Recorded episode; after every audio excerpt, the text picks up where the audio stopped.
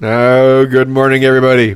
Conversation with Alaskan Gardeners on the air. Margaret Tharp and David Lendrum, 100%. We're here together. And this is uh, a conversation is a call-in show. Can you hear me? Am I on the air or not? Yes. Okay. Me, I'm real low. Okay, so uh, it's a call in show. If you want to ask us questions or give suggestions or comment on something or invite people to come see something in your yard or in somebody else's yard you think is really spectacular, and there is a lot of real spectacular stuff right now. And you know what I, I really can't see? hear. You can't hear me? I can't. I can't hear. Okay. So, uh, those hydrangeas in particular are just looking stunning right They now. They are just kicking it, man. They're just amazing. Um, and we went this morning to look at the ones you planted at the hatchery last year. Yeah, Golly, they look great. Yeah. That's the quickfire hydrangea, and it's just the flowers opened in the last two weeks, and they are just beautiful. And taking all the rain, not turning brown, Not turning brown. Hydrangea is a great thing for Southeast Alaska. and the different varieties really do perform differently. Real differently, real Um, different. Some of them have great, huge flowers. Some of them have tiny, lacy flowers. This last week, we did some pruning work. We rented an extended reach pole pruner tool. Just is like magic. It's like being able to reach up there 15 feet in the air and adjust things. It's it's such a pleasure to be able to have that You, s- you cut some pretty good branches off those trees that were up in the eaves. up in the eaves and brushing against the house and even intertwined with the wires. Uh huh. You Yep. did a really great job. And then that big Norway maple, uh, also that had damaged branches. Yeah, You it had a lot of storm damage in it, so we were able to, to cut the storm damage out and make the cuts smooth so that it could heal up as rapidly as possible. And you painted over them with the clear stuff. we did. That's true. Okay. Good morning. Conversations. Uh, good morning. Um, I have this problem. I have these huge mushrooms, and they smell really bad. They smell like urine. Sounds horrible. Ge- I'd get It rid of is them. horrible. I it sounds mean, horrible. I'd get rid of them. So,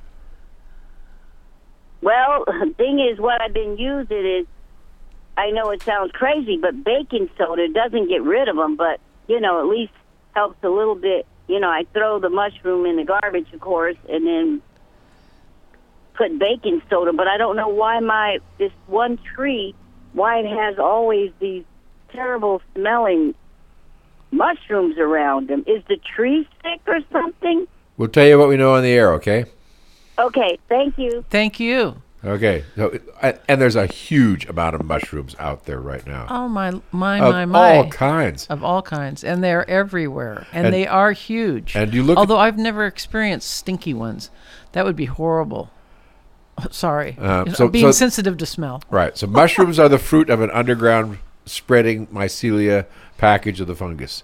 Does And- that mean that there are things rotting underground, or just that that's the makeup of the of what's in the ground itself? Both things are true. Both things are true. Lots of times things get buried in the yard when they're developing it, and You as think? they rot, yes, that's right. They, I think so.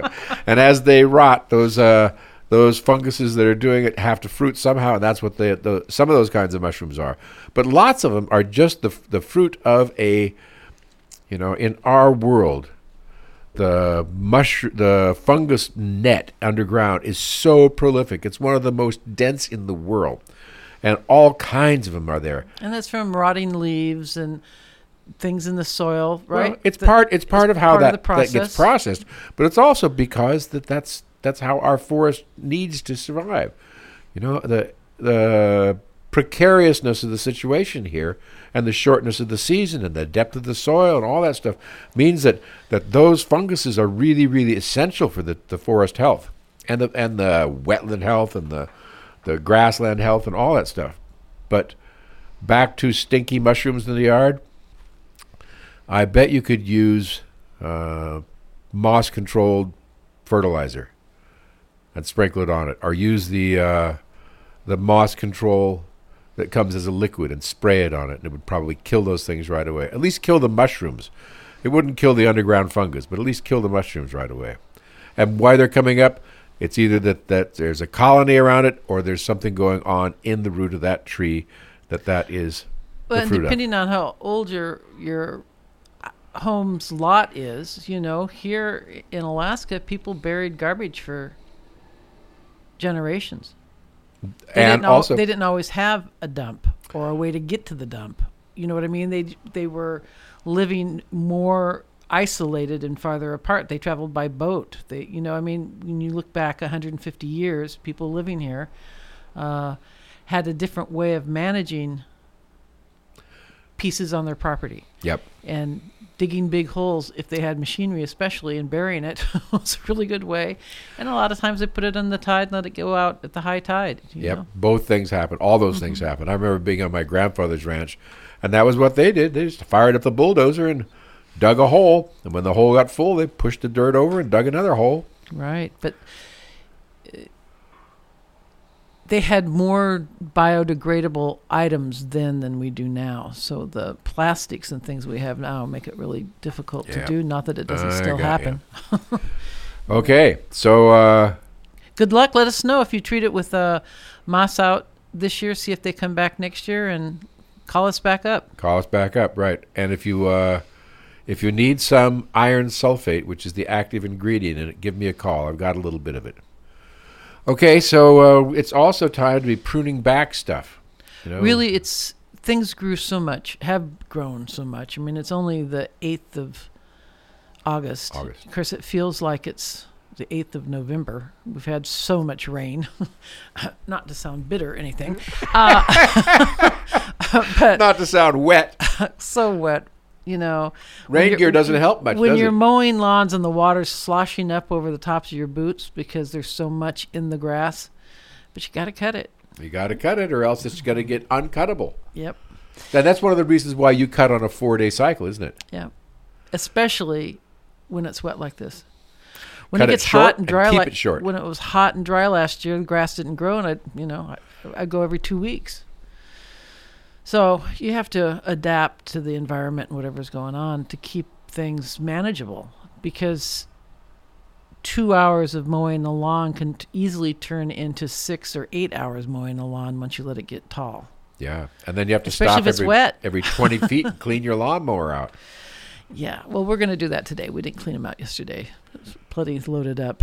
But Oh, yeah. anyway, um, And now let's talk about about uh, pruning pruning things, right. Pruning things back. You know, bleeding hearts are ready to be cut back, and cut them all the way down to the ground and fertilize them. If the weather stays right in the from 48 to 60 degree fluctuation with this rain, they'll probably grow leaves again. I don't know if they'll flower again, but they'll look prettier than they do being yellow and kind of laying down on the ground. You know they'll grow leaves again right away. It's true. And if it if it warms and dries a bit, they'll probably come back into bloom. They do most years. Not to say that they're going to every year. And the same thing is true with delphinium, which in many cases is just beaten right now. just beaten. And I saw a couple of them last week that It's looked like, like somebody had been boxing with them. That's exactly what I was thinking. Somebody came out here in the middle of the night and beat him with a stick. the stems were broken. The flowers were, were ripped well, off. you know, and really, I know that gardeners don't like to pick their flowers, but with weather like this, picking your flowers, bringing them inside, and let them be a bouquet and enjoy them that way. Cut them back, feed them, and see if they do come on. I mean, we have no idea what fall's going to be like. I personally think winter's coming early, since I don't feel like it ever really went away, and uh, and yet I could be wrong, and, And it could be. I, I could be working until uh, Thanksgiving easily. I think the other. I think it's going to be a beautiful, warm, calm fall. I know, but you work in an office. I'm out there in the real world, Dave. Oh, well, all the all things are true. Okay, so uh, we have uh, hydrangeas available at the nursery. Boy, I'll tell you, those hydrangeas, they really, you know, and I've I've experimented. We've experimented with three different types. Well, four different types really. We started with the summer, endless summer. Endless summer. That didn't turn out so well. Well, some places I've seen it growing on a south wall where it gets direct sun and the heat brings the flowers out. Out in the garden, they would grow, but they wouldn't flower again. I saw one in bloom yesterday. You're right. Right. So in that that exposure, um, and I really love the limelight hydrangea, and I'm real interested to see how it puts up with all this rain. But the quick fire so far that has and the sweet summer um, are ones that the flowers are a little bit more apart, and they certainly take the wet and don't turn brown, which is astounding considering how much rain we've had. And not only that, the rain can blow through those lighter weight flowers. Now we have a couple of of new ones that we're trying this year that are dwarf forms that are gonna. They say they're gonna be two and a half to three feet tall. And if those turn out to be as prolific flowering as the larger ones, that's going to be great. You're right. And uh, and we had the city lights last year, which were really really pretty, and I'd like to try to get those again because those were really bright colored, blue and pink And red. and dwarf uh-huh. dwarfish. you Oh, know. and that reminds me. So anybody that bought those from us last year and is having success with them or is having failure with them, let us know. Send us a photo. Let us see how well they're doing in your yard. Because a lot of that stuff, the only way we can tell how well it's going to do here is, you know, have somebody else plant it out too. Yeah, and the thing is, is that you buy plants according to their category and uh, toughness for zones, but just because things can take it cold, this is a lot of wet. And so I'd like to know how those are holding up. And oh, and we're going to have 50 mile an hour winds tonight, so we'll have another test with that. a little bit of rain coming. So uh, if it hasn't rained enough already, uh, yeah, Get- that get 50 mile an hour winds could really whip those big flowers around, couldn't it? I'm, I'm real interested to see how that works. So far, you know, they definitely get high score from me as an applicator for the bad weather and endurance from midsummer to late fall. And that glow in the dark, pale green color. I just love it. Me too. And, and against the dark navy blue house that you painted, that's really pretty. Thank you, Dave. Really, really pretty. Now the fall color is starting to show up. You notice that it's in the Japanese maples, it's in the vine maples, and I saw in the, And the- very first of the the burning glow girls leaves- and the oh, taurs. That's right. All those spireas and the azaleas are starting to show color. Yeah, we have to get more azaleas next year. Okay, maybe we can even get some this fall.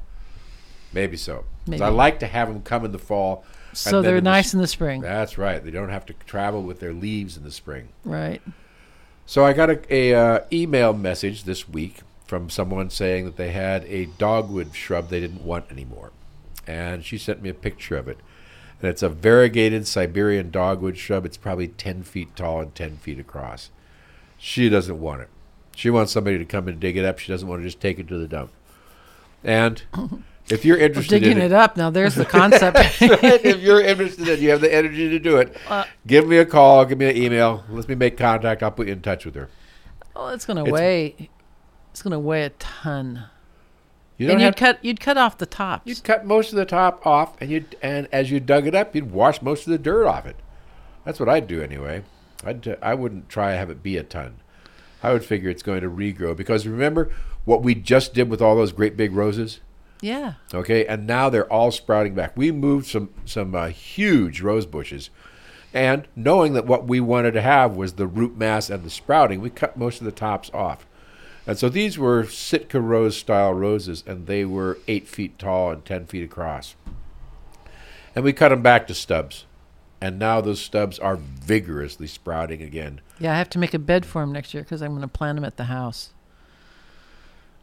I can't wait. I got you. Uh, big eyes. Like to have that stuff. And let's see, the uh, crab apples are beginning to turn ripe color. well, you know, there's a real disappointment with many of us about the fact that because it has been so wet, the blueberries are taking a long time to ripen, and not all of them are ripening. Do I understand? Now, there's some you can go out and carefully pick the very first ripe ones, but there's all those green berries still sitting on the shrubs, loaded with berries. But uh, the It's bears, warm. the bears are going to be really disappointed, which means they're going to be really hungry. I think they are Lo- now. low fish, low berries, Uh huh. Randy's story. opening up the back of his car while Uh, Randy was sitting uh, talking on the phone. A bear came along and opened the back of his car and started to get in. didn't realize that he had big dogs in the back of the car, and they chased him away. But you know, lucky for Randy, he had his big dogs in the car. That's right. Anyway, so uh, speaking of blueberries, I have these blueberries from Maine. You have beautiful bu- blueberries. Oh, you're I talking about the, the low growing ones. The low growing creeping blueberries, the ones I've been waiting for all summer, finally arrived two weeks ago, and they're looking great right now. And this is a kind of blueberry that makes a ground cover here that spreads underground by stolon and grows and makes a thicket, an absolute thicket. A ground cover. About 15 inches tall. Uh-huh. Fruiting, flowering. Like, like heather. Yes. In other climates. Much grows. like heather. It looks like Right. that. And it looks like, it really looks like an alpine zone kind of a plant. You know, and It's prolific too, up and down the east coast. that's right. And, and Arctic and in Arctic uh, climates. That's right, and it grows in Nova Scotia and Maine, Vermont, and uh, all the way over to Quebec. But it's here; it does wonderfully. And you remember the ones you planted between the rocks over there on Channel Vista? Mm-hmm. Those looked great. Then they turned brilliant red colors, and they cascaded down between the rocks. It's nice to put them in that so you don't have to get down on your hands and knees in order to pick them. Well, there is that. Plant them at eye height. uh, plant them in your retaining wall so that you can be standing up and pick their berries because their berries are like ours here, really delicious, Really delicious. Tiny, about a third the size of our blueberries. but really strong and lovely. really really flavorful but the, as a plant as an ornamental plant it's just a kicker a real kicker and i also bought from the same guys i got a new kind of raspberry pretty new also bred in nova scotia and it's supposed to be the hardiest raspberry What's it called? it's called nova and we got uh, we only got one flat of them but it's uh, Oh, they're little. they're little and i just had beth transplant them yesterday into gallon cans Great. so they're gonna they're booming. So what the cane that's coming now, the the plant the sprout now Will be the fl- the fruit for next year. fruit next year, right? So they're gonna continue growing this year. They'll probably get I don't know three feet tall or so. Okay, we'll have Trevor plant some out there next to, between the rhododendron and the larch tree, the weeping larch tree that we have Okay. Against the fence line so that uh, we can have raspberries in that area because that's a nice sunny area. It is. That'd be and great. they weeded it and it's all nice and ready to go. Perfect. And uh, the spireas that are starting to c- turn color. Oh, back. Let me backtrack for a minute. We were talking about pruning things, and the spireas that are blooming now are going to be ready to be sheared back after the flowers fall. I think it's a really good use. You know, if you shear them back and make them denser, because they grow so fast in a season, uh, they don't take over the garden and they don't get crushed as much by snow weight when it stacks up in the wintertime because they're denser. And uh, they come into spring looking really pretty and they put on all new growth. So it's And- not like they're going to stay small, but it makes it have a nicer shape and presentation. And if you shear them back now, you don't have to shear them back to your final stage.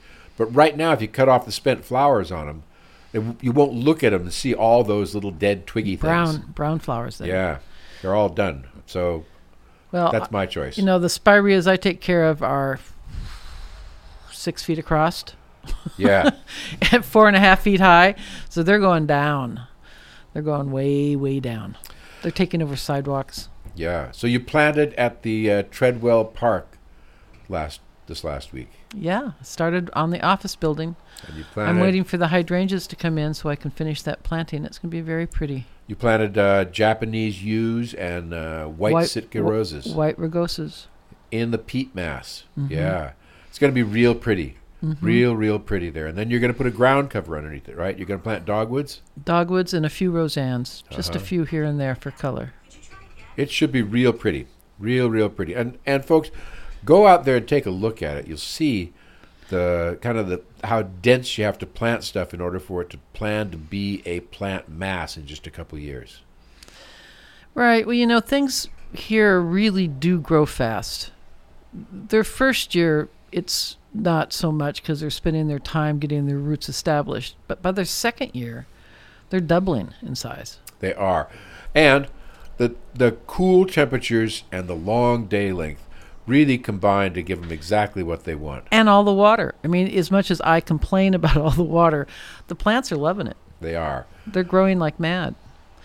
Now, there are many kinds of funguses out there that are attacking plants, though, because of all the water. There's There the rust spots on the Cornus. There's, um, And on the roses, yep, and on the on the rhododendrons. on the rhododendrons, uh-huh. and then there is the the Phytophthora and Pseudomonas on the lilacs. You know, uh, people are coming every week saying, "What is this? What's going on here?" Good morning, conversations.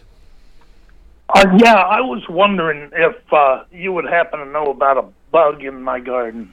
It's uh, a little bitty one, like a just a big a bit bigger than a flea. It's red. It kind of looks like a, a mite, but I'm not sure. It jumps. Yeah, spider mites. They are a mite. Oh, okay. Well, the little jumping spidery red things that jump around. It's a good choice. Spider mites are a good choice. and for what's that. it on? Well, uh, luckily I, I haven't gotten them on me, but but uh, No. I don't I don't I don't know. It's uh there's there's some bushes planted in uh, my landlord's uh, little little garden, and there's uh They like evergreens crap. a lot. That's why I asked. A lot of Oh. times the small evergreens get spider mites on them. no, these aren't evergreens. They're just uh, deciduous plants. Okay. Well, well, they're they're they're plants that come back every Right, year. right. Yeah. Would that be considered an evergreen? Well, No. evergreen meaning something that has needles so it's green year round. Oh yeah, this isn't it. No. Okay.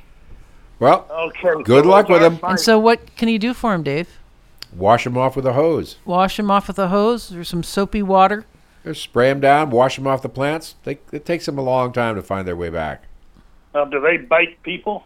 No. No, they're into the plant world.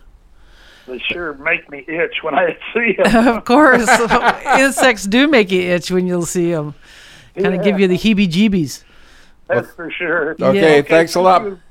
Good luck. Bye bye. See you Thanks later. for calling. Yeah.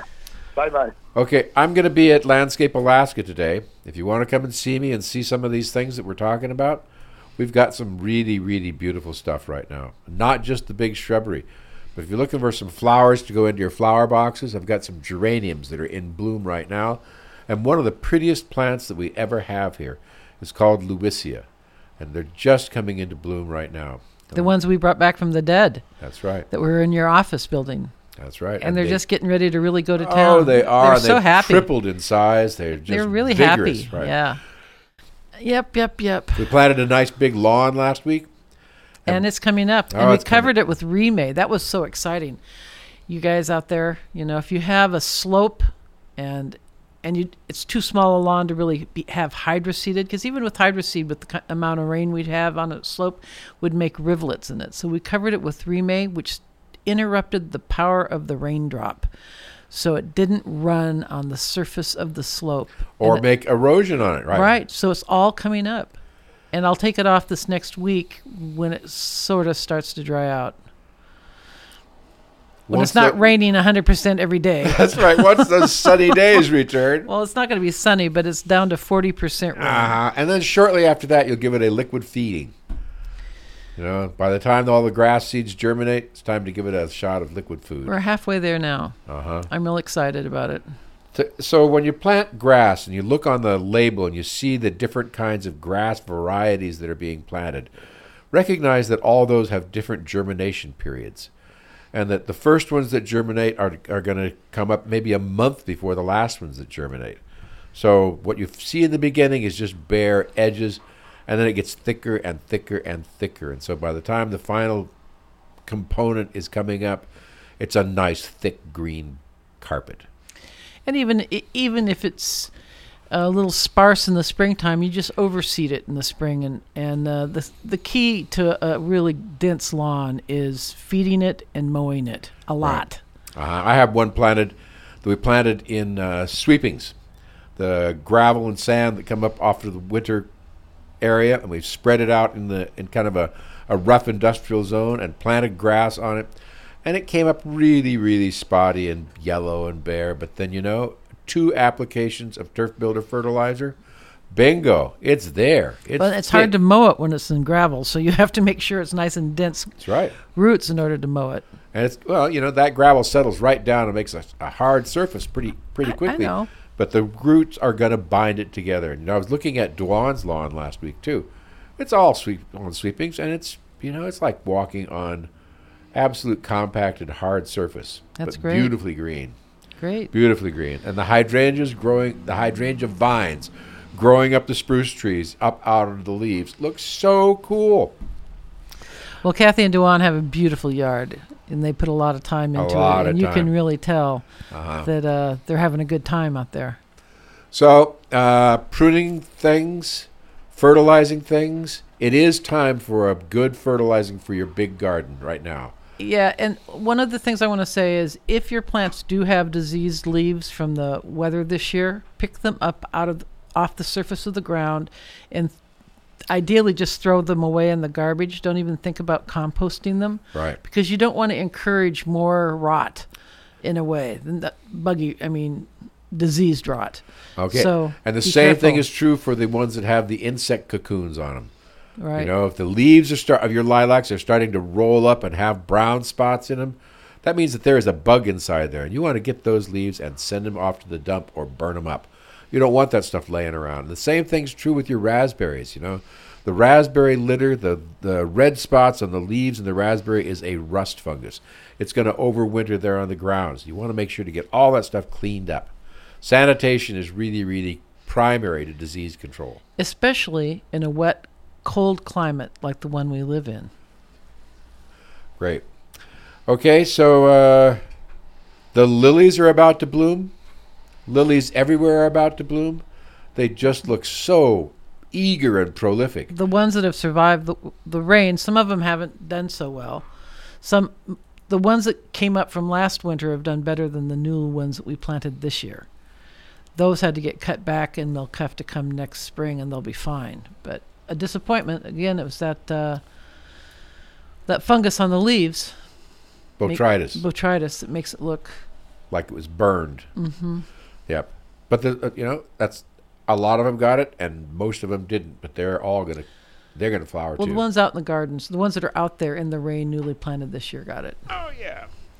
Okay, so uh, the and also you know those geraniums that we planted in the springtime, the Patricia geraniums. Mm-hmm. They're just starting to flower now, and what a hot pink color that is! With a black eye. hot pink with a black eye, man, and they are prolific. We had those years ago. Years and years ago. That's Uh-huh. right. I'm looking forward to having that crop in the springtime. And I see them in people's gardens still, from the ones that we planted 25 years ago, and they're just you know So big pretty. and vigorous and strong. There's something so attractive about the shape of the wild geranium.